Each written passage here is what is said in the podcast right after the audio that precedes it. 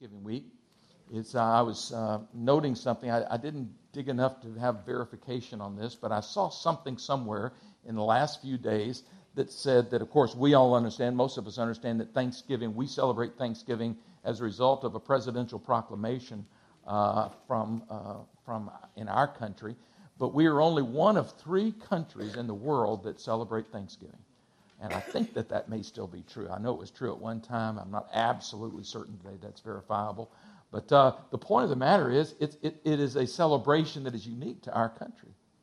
And, uh, and so I know that you're going to be gathering together with friends and neighbors and, and family members, and, and uh, you're going to have time where you're uh, sharing food and fellowship. I, I just think it's always important for us who love God, who are devoted followers of Jesus Christ, to recalibrate ourselves and to refocus ourselves on, on, on, what the Bible speaks to us and from a thanksgiving, grateful heart standpoint, that we should just kind of get our fix and get our orientation to that, all right? So, what I want to share with you this morning is my message is entitled A Grateful Heart, a Psalm of Thanksgiving.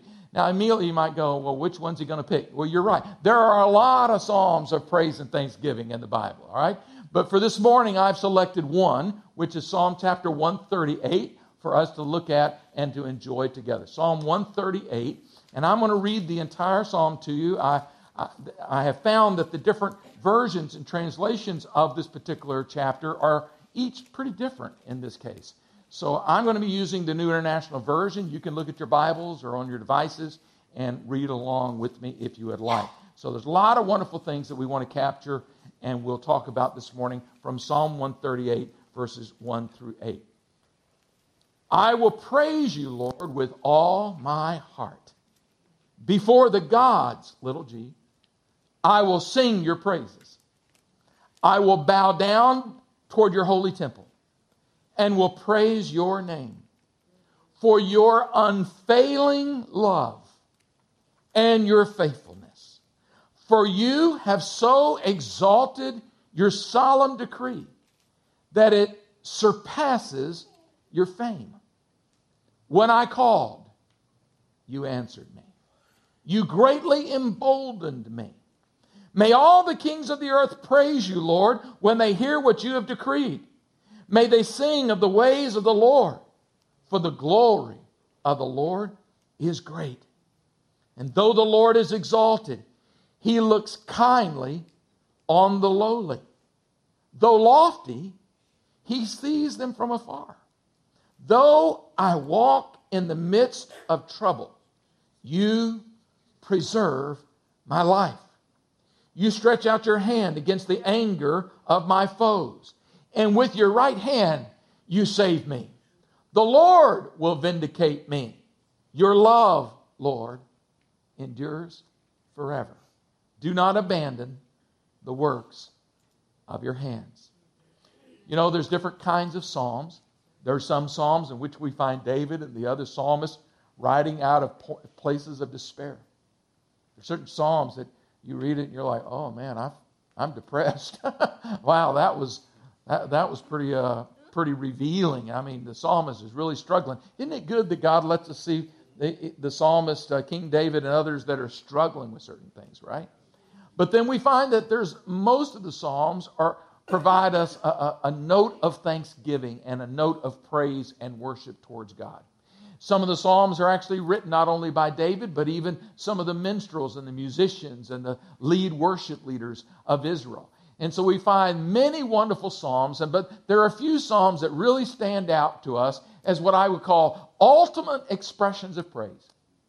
And that's what this one is. This is one of those Psalms that is an ultimate expression of praise towards God. So, what I would like to do is King David just goes off in Psalm chapter 138. I would like to suggest to you four truths, very simple, hopefully memorable truths that you can take and you can appreciate them, value them, and hopefully practice them as well. So, four truths from this psalm that I just read. You ready for these? Number one. Number one, the Lord is God. Number one, the Lord is God. You will notice that even in verse 1, it starts off by saying, I praise you with all my heart before the gods, I will sing your praise. What is he doing? Immediately, David is acknowledging the fact that there are other little g gods around, that there are people who are worshiping idols still. And yet, David, of course, as, a, as one who is a follower of Jehovah, follower of Yahweh, he's saying, Lord, I am praising you. Even though there are a lot of other people that are, that are bowing down to their gods, to their idols, uh, there were those still in, in the land, and even those in foreign lands that surrounding Judah and Israel who were still worshiping foreign gods. And so David is making it very clear here the Lord is God. I will praise you with all my heart before, even in front of the other gods. I like that. Isn't that bold? Just right in the face of idols, I'm going to sing praise. I wish we were so that, that we were so uh, inspired to do that. That we're not moved by, by being intimidated by the idolatry that is so rampant in our world today. And by the way, you might say, oh, well, that was fine back then. They had other little gods and all. They had little statues and they had all these other gods that they worshiped. They had their Baals, they had their Asherah poles and stuff like that. That's really not relevant today. Really? Are you telling me that we don't have idols today? Maybe not graven images in that sense, but let me tell you what, and regardless of whatever culture you're in in the world today, I haven't been in any culture around the world where I haven't seen idols of one kind or the other. It just so happens that the idols of the Western civilization are a little different. We could name a few of them, couldn't we? Maybe we ought to name materialism as an idol, as a little g God. Some people seem to be totally concerned and wrapped up, their whole life is about gaining what they can get and the money that they can possess. And many people would do anything to get it. Wouldn't you say that qualifies as a little g God? I think we could also say that intellectualism is also a God, clearly a dominant God of this world. It is a worldly idol that some people bow. Everything is bowing to the intellectualism and to the rationalism of this particular society. So I want you to remember uh, David here is comparing his God, Yahweh, with all the other little g gods. And he's saying, Listen to me, there is only one God. And then skip down to verse 4, and he repeats it in some ways. He says, May all the kings of the earth praise you, Lord, when they have heard your word or when they have heard what you've decreed. So, what he's saying is, even all the kings, how many of you know some kings and presidents and prime ministers think they're God? I mean, we have our share of narcissistic leaders. There's a share of megalomaniacs that are sitting on thrones in, in countries all around the world. So, David is saying, right there, in the face of kings, the kings of the earth, may all the kings, he said, even them, they ought to be praising you. Now, we all know that not all the kings of the earth do praise God, right? They don't all acknowledge who the true Lord God is, but he's saying they ought to. And in Psalm 96, I love this in verse 3 to 5, he underscores this in another psalm. He says, Declare his glory among the nations, his marvelous deeds among all peoples. For great is the Lord and most worthy of praise. He is to be feared above all gods. Did you hear that? He is to be feared above all gods. For all the gods of the nations are idols, but the Lord made the heavens. That's a good way to distinguish between a false God and the true God. True God is the creator of the heavens and the earth.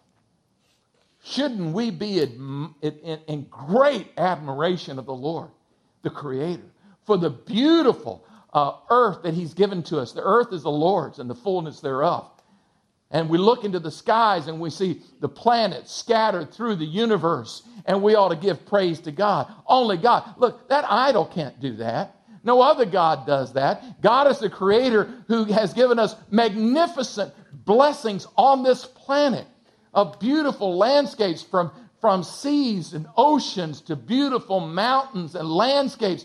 We are so blessed. All you have to do is do just a little bit of travel. You don't have to travel. Just go online. Look at all the beauty of the world that God has created. And that is a distinguishing mark of the true God. He is the creator of the earth, not these other little gods.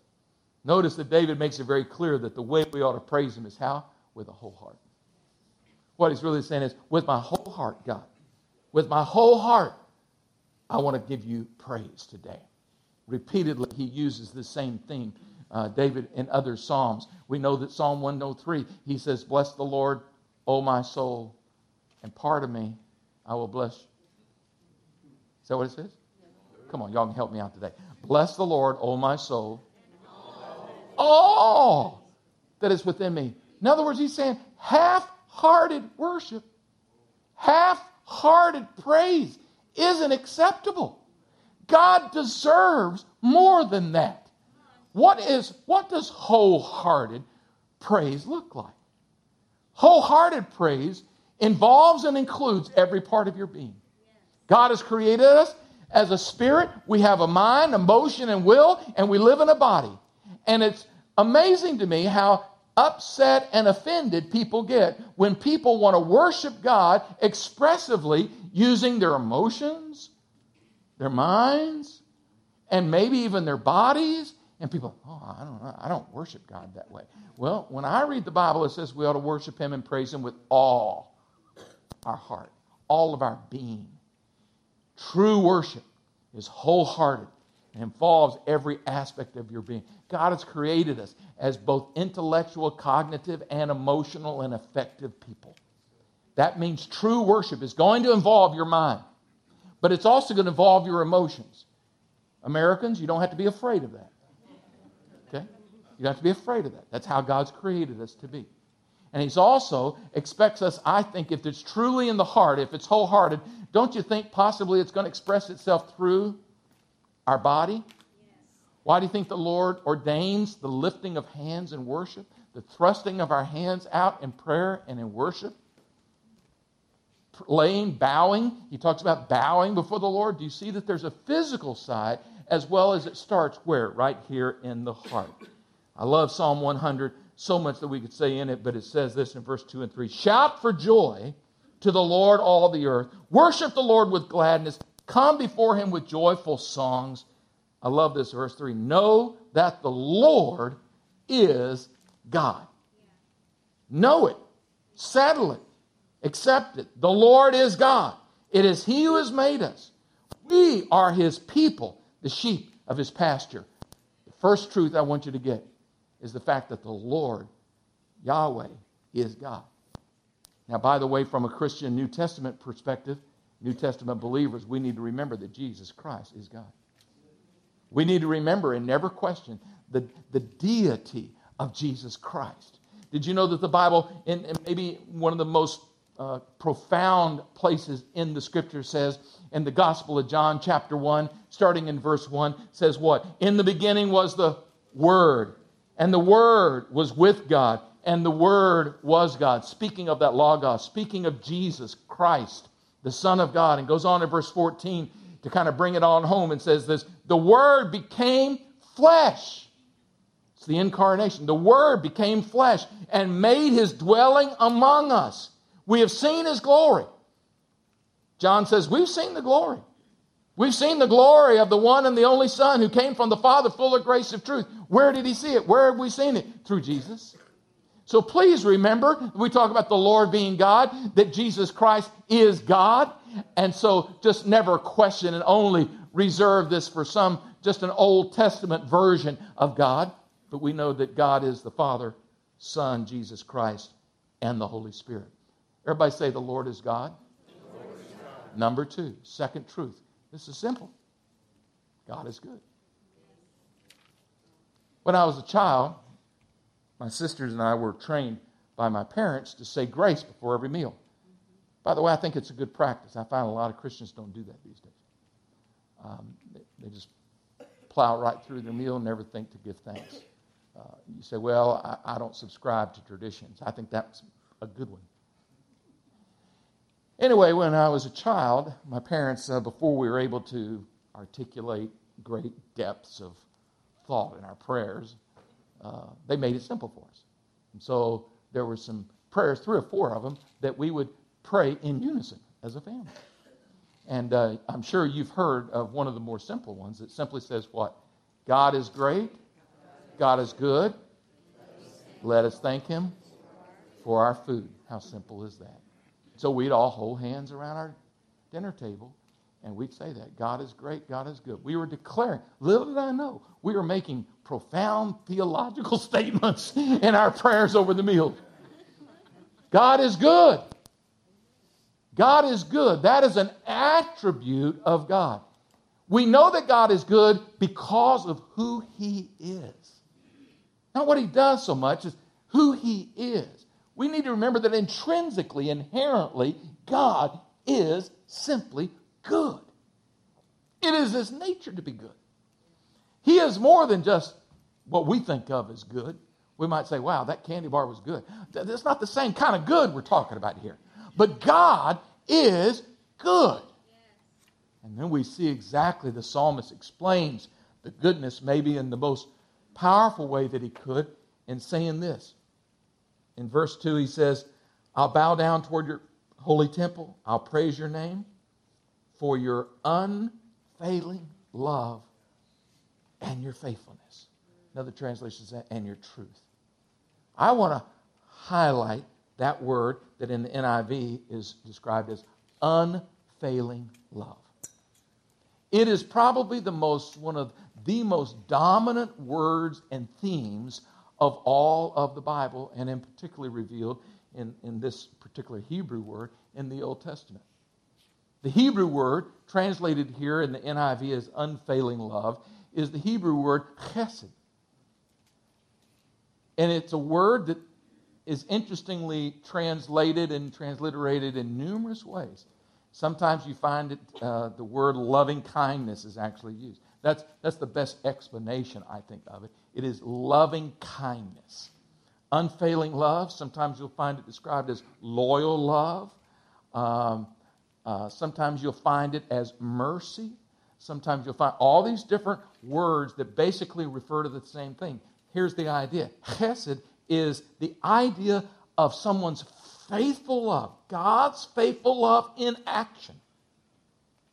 And this refers to the Old Testament, it's used to refer to God's loving kindness that is expressed in his covenant relationship with Israel. That's really important to know. It is based on covenant, it is covenantal love.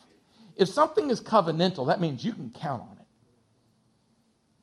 You can go to the bank with that.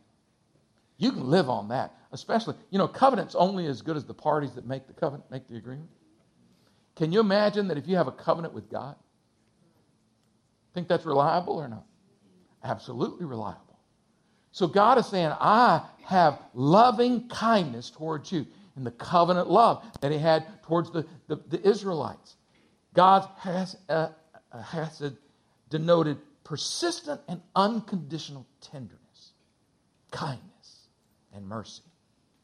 He wants to show this in a relationship with us. And he seeks after you and me with that kind of loving kindness. Chesed is expressed both in God's loyalty uh, to his covenant, his word, but also his love for his people. And he's faithful in truth to keep his word. I just picked out three words there that just kind of unpack a little bit about what un, this loving kindness word means here that, that uh, David highlights. It, it has to do with unfailing love. What, what, when we say that love is unfailing, what does that mean? You can count on it. it, it it's not going to fail. Uh, one day you're not going to wake up and all of a sudden God's not going to be uh, show loving kindness towards you. It's an unfailing love. Circumstances don't affect it. Your ups and downs in life aren't going to affect it. His loving kindness will be consistent and eternal. It's unfailing love. It's also unending love. It goes on and on and on and on. It doesn't get turned on one day and switched off the next. You can count on His unending loving kindness towards you. Oh, that is so important. It gives me great peace and rest to know that God is loving kindness that just keeps on and never ends. His loving kindness. Did you notice that his loving kindness in Scripture is also unconditional? Do you think his loving kindness disposition changed when the Israelites were rebellious? No. Do you think that because of our performance, you say, you know, I really, today, I, this week, I just didn't live for God? Do you think that all of a sudden God's going to fall off the throne and no longer be loving kind? That He's going to stop loving you? That doesn't mean He approves of everything that we do, but there's a difference between approval and acceptance. I, I, I didn't used to approve of everything my kids did, but I never stopped loving them. Do you see the difference? God is a loving, kind, unconditionally loving God. It's not based on performance, it's based on who He is. He is good. Can you say it with me? God is good. Say it with me. God is good. Oh, I'm reminded of Romans chapter 5 and verse 8 that gives us a, a Christian New Testament perspective on this unfailing love, this loving kindness. It says, But God demonstrated his love for us in this that while we were yet still sinners, Christ died for us. What an expression of loving kindness. That Christ died for us when? Not after we turned to it, not after we proved ourselves worthy, not after all of a sudden we cleaned up our lives. Now he's gonna, now he saves us. But what? Christ died for us while we were rebellious, while we were running the other direction, while we were spitting in his face, while we were cursing using his name. He still loved us so much that Christ died for us, as Romans 5 8 describes. Y'all hearing me this morning? Number three, God is great. Third truth. The Lord is God. God is good. God is also great. God is good because of who He is. God is great because of what He does. He's not just good, He's great. His works, His deeds are powerful, magnificent, and we need to make sure that we grasp them. And I, I don't know that I've done justice, but I've just listed five things that I think you can pick up here from Psalm 138 that speak to his greatness, the things that he does that are highlighted in this psalm. For example, the first one is, He answers my prayers. In verse 3, David said, When I called, you answered me. Isn't it good to know that God's a God that answers prayer? When you cry out to Him, and, and, whether it's a desperation cry or whether it's just a simple petition or a simple prayer, we know that God answers prayer. That's why. He's great. He just does that. That's who He is. He is consistently answering our prayers. He hears us and He answers our prayers. Now, the Bible tells us in the New Testament, in James chapter 5, oh, there's plenty of scriptures we could use to demonstrate the effective, how, how effectual prayer is. But in James chapter 5 and verse 16, we know the Bible says the, the earnest, hot prayer of a righteous person has great power and produces wonderful results. Do you know your prayers, if you're earnest and faithful in praying, will produce wonderful results? Some of you have been praying for someone for a long time. Don't give up. Because why? Because God is great. And He answers prayers. He answers prayers. I was thinking about people who I've had the privilege of shepherding and pastoring who are standing and believing for their spouse to be saved. And I've watched people serve God, go after God with all their heart, praying for their spouse for five years, 10 years, 15 years, and many, of them staying married through that whole time and just believing for their salvation.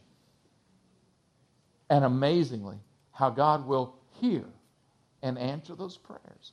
I remember years ago, um, Carrie, our boys were young at the time, and Carrie had started having a lot of abdominal pain and didn't know exactly what it was. Went to the doctor, and, uh, and the intensity of her pain and the diagnosis showed that she had gallstones.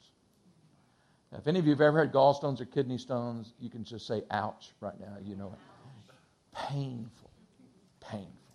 She was going through it. And uh, so the doctor said, well, we really have no choice. You know, they did a scan and found that there was all these gallstones that needed to be removed. They said, you know, if we don't remove them, you're going to have to suffer through this. And so we're like, yeah, okay, let's get them out. And so uh, we set the surgery date. It was an outpatient surgery date. But uh, before that, I said, honey, we just need to really be praying. We need, we need to pray that God's going to dissolve these gallstones. Uh, with or without your appointment, we just need to pray. And so we, I remember we gathered together the elders of the church that I was leading at the time. They anointed her with oil. We prayed over Carrie. We asked and just asked God to dissolve those gallstones.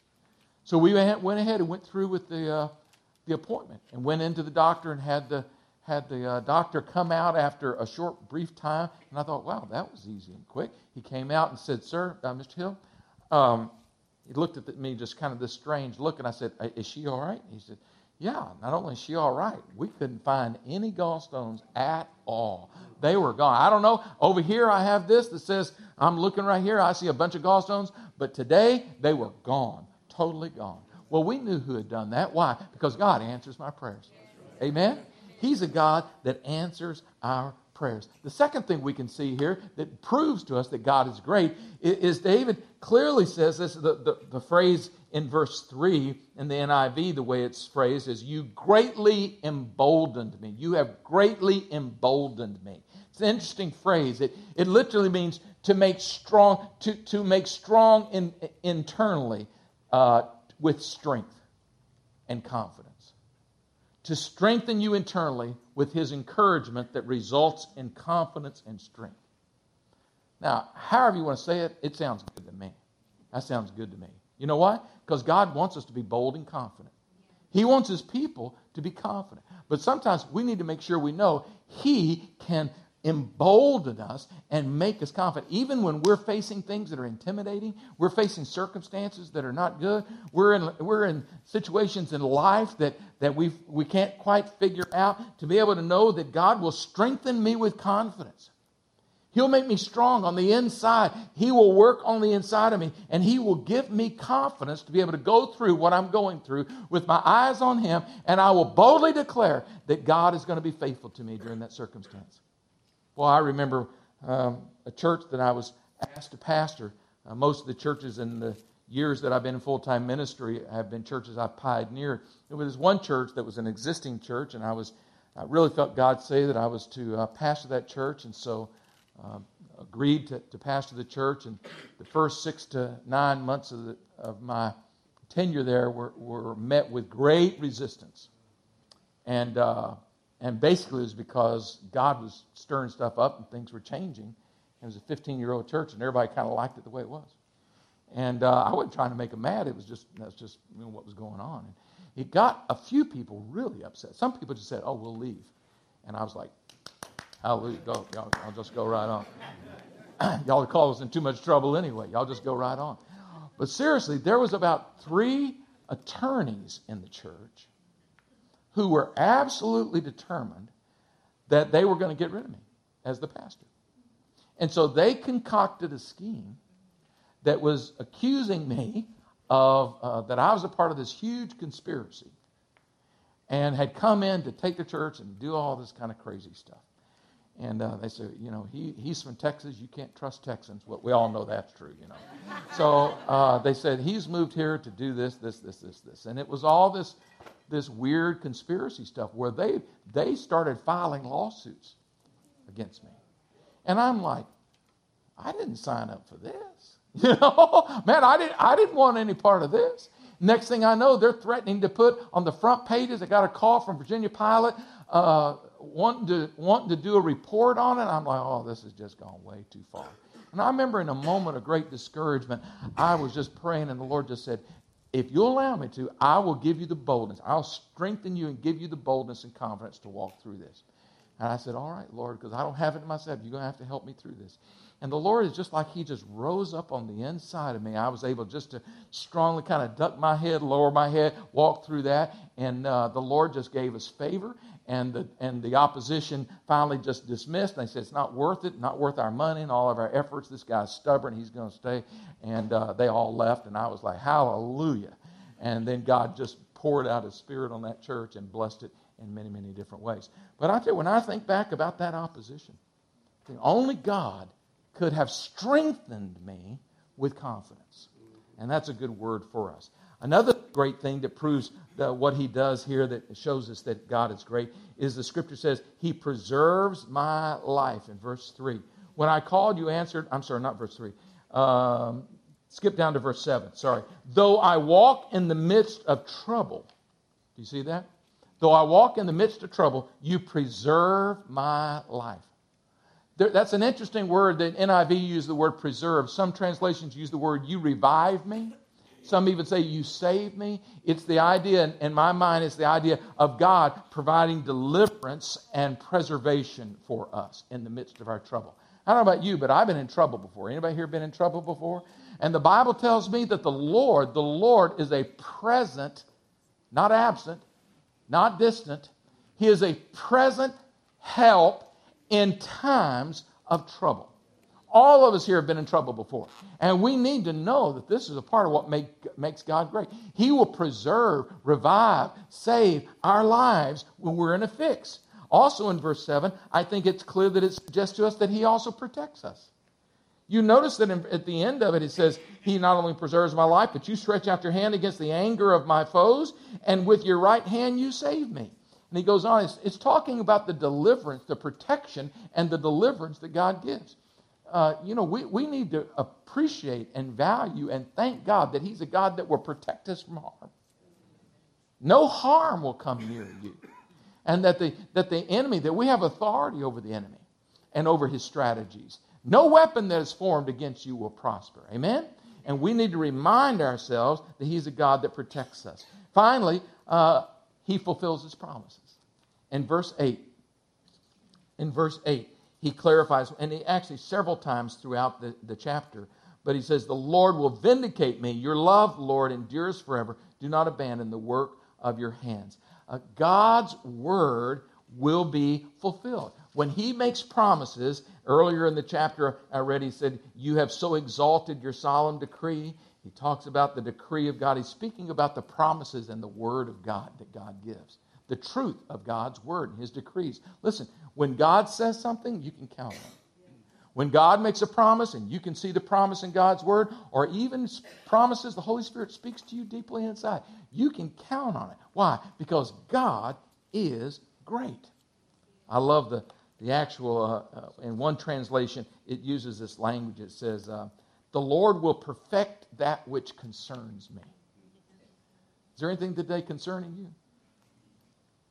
He says he'll perfect it. In other words, he'll take care of it. He'll, he'll take charge of it. He will help to get you through it. I love I, one of my favorite verses is Philippians chapter uh, 1 and verse 6. It says that he who began a good work in you will complete it. He's going to finish it. If he started it, he's going to finish it until the day of Jesus Christ. He's going to bring about it fully. Yes, God is great. Amen? Amen. Have one more truth for you. Number four, God deserves our grateful thanks. You take the sum of this psalm in 138, what it's really establishing is this is David's ultimate praise towards God. And what he's, he's leaving us with a summary conclusion that is not difficult to make, and that is wow. The Lord is God. God is good. God is great. I have no choice but to what? Praise Him. Thank Him. I need to have an attitude of gratitude. I don't need to be a complainer and a murmurer. I need to be one that's overflowing with thanksgiving towards God. Psalm chapter 33 and verse 1. Sing joyfully to the Lord, you righteous. It is fitting for the upright to praise him. Psalm 9 and verse 1. I will give thanks to you, O Lord, with all my heart. I will tell of your wonderful deeds over and over and over again. The psalmist reminds us of the value of being a grateful, thankful, praising people. We have reason to do it. And this psalm reminds us so clearly. So, to review, four truths the Lord is God, God is good, God is great, and God deserves our grateful thanks. This Thanksgiving, as you gather together with friends and family, can I remind you, it's not just about the food. Can I remind you, it's not about who wins the ball game? Can I remind you that it's not about crazy Uncle Harry? Although I'm sure he's crazy. I want to remind you to give thanks to the one who truly deserves it. Do you hear me this morning? Could you stand to your feet with me? Here's what we're going to do I'm going to pray for you, specifically for those of you that say, Lord, man, I need to, I need to, I need to, re- I need your help. I need for you to show yourself great in my life. And uh, some of us need to repent of complaining and start praising and thanking more. Amen? So let me pray for you. Lord, I pray that, uh, Lord, our, our, today our hearts are pricked by your Spirit to repent uh, where we need to repent, that we would change our heart and our mind, our attitudes where we need to change it. Lord, cause us to be like David. Be like this psalmist who was choosing just to give thanks right in the, in the face of stuff, in the face of idols, in the face of problems. Help us to be that kind of grateful people, we pray. In Jesus' name. Amen. Amen. Now, here's what we're going to do uh, we're going to have our, our special offering, and I'm going to tell you how we're going to do it. So, uh, ushers, y'all can bring those baskets up so I can kind of explain what we're going to do here. We're going to have our special offering. It's a celebratory offering. At the end of the offering, I'll release you with a blessing, and then prayer teams can come up, and you'll be available for prayer and ministry for people that have special needs. You want prayer for something specifically, I encourage you to come and let them agree with you, all right? So here's how we're going to wrap up with this special offering today. Uh, I, have traveled to uh, the continent of Africa. Ooh, let's see. I've, pro- I've lost count of all of them. It has to be close to 38 to 40 specific trips over the years, all right?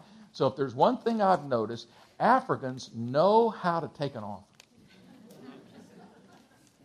what I mean by that is African style, offerings African style, are always full of energy, celebration, and there's no plate passing. They march and dance while they give. All right? So there's always someone, just like, see, we've replicated today. We've got these teams, got these big. Uh, listen, y'all cannot accuse me of small faith. You see this big? Okay, big, big baskets, all right? So we're going to place uh, the ushers with these baskets in front of each section. And then uh, we have ushers that are going to give direction to you, kind of help to get the flow going the right way and you're going to, each aisle is going to come out. And if, and if you say, well, I already gave online, I don't have anything in my hand, that's fine. Come without anything in your hand. Or take one of those cards or envelopes, just write on an online gift, take it in your hand so you have something to give, and you can drop it there in the basket. That'll be just fine, all right? No one feels pressured. No, no, no, no hands or arms are being twisted. It's our way to celebrate with this special legacy gift. We're going to give it with joy, and uh, we're going to play some music for you just to be uh, joyful about and dance. If you want to do a little dancing, that's fine. You want to do a little shouting, that's fine. Uh, all of that will be allowed. Just don't look dead. All right. Don't look. Don't look bored. Don't look mean. Don't don't do that. All right. And I'll be up here watching your faces. All right. So, so what we're going to do is uh, we're going to play some music, and then we're we're going to just pray right now over the offering, and, and you're going to march out as the ushers direct you to aisle by aisle. Return to your seats. We'll have a closing declaration of blessing over you, and then uh, we'll have our prayer teams come. All right, good enough? Can you hold your offering up? We'll pray over them all at one time, and then we'll let you march and give. Lord, we're so thankful that we can give freely, liberally, cheerfully. Lord, I thank you for the, the, the, pledges that we are making for the next three years, also the one time gift that we're making for this day uh, to take this important step of faith uh, Lord, towards more of our legacy that we believe that you have in store for this church. So, Lord, we give you all the praise. I thank you, Father, that, that no seed sown uh, will come unreturned, but you'll return it to us uh, a hundredfold, Lord, we pray. And Lord, uh, so we dedicate this offering to you now. In Jesus' name, amen and amen.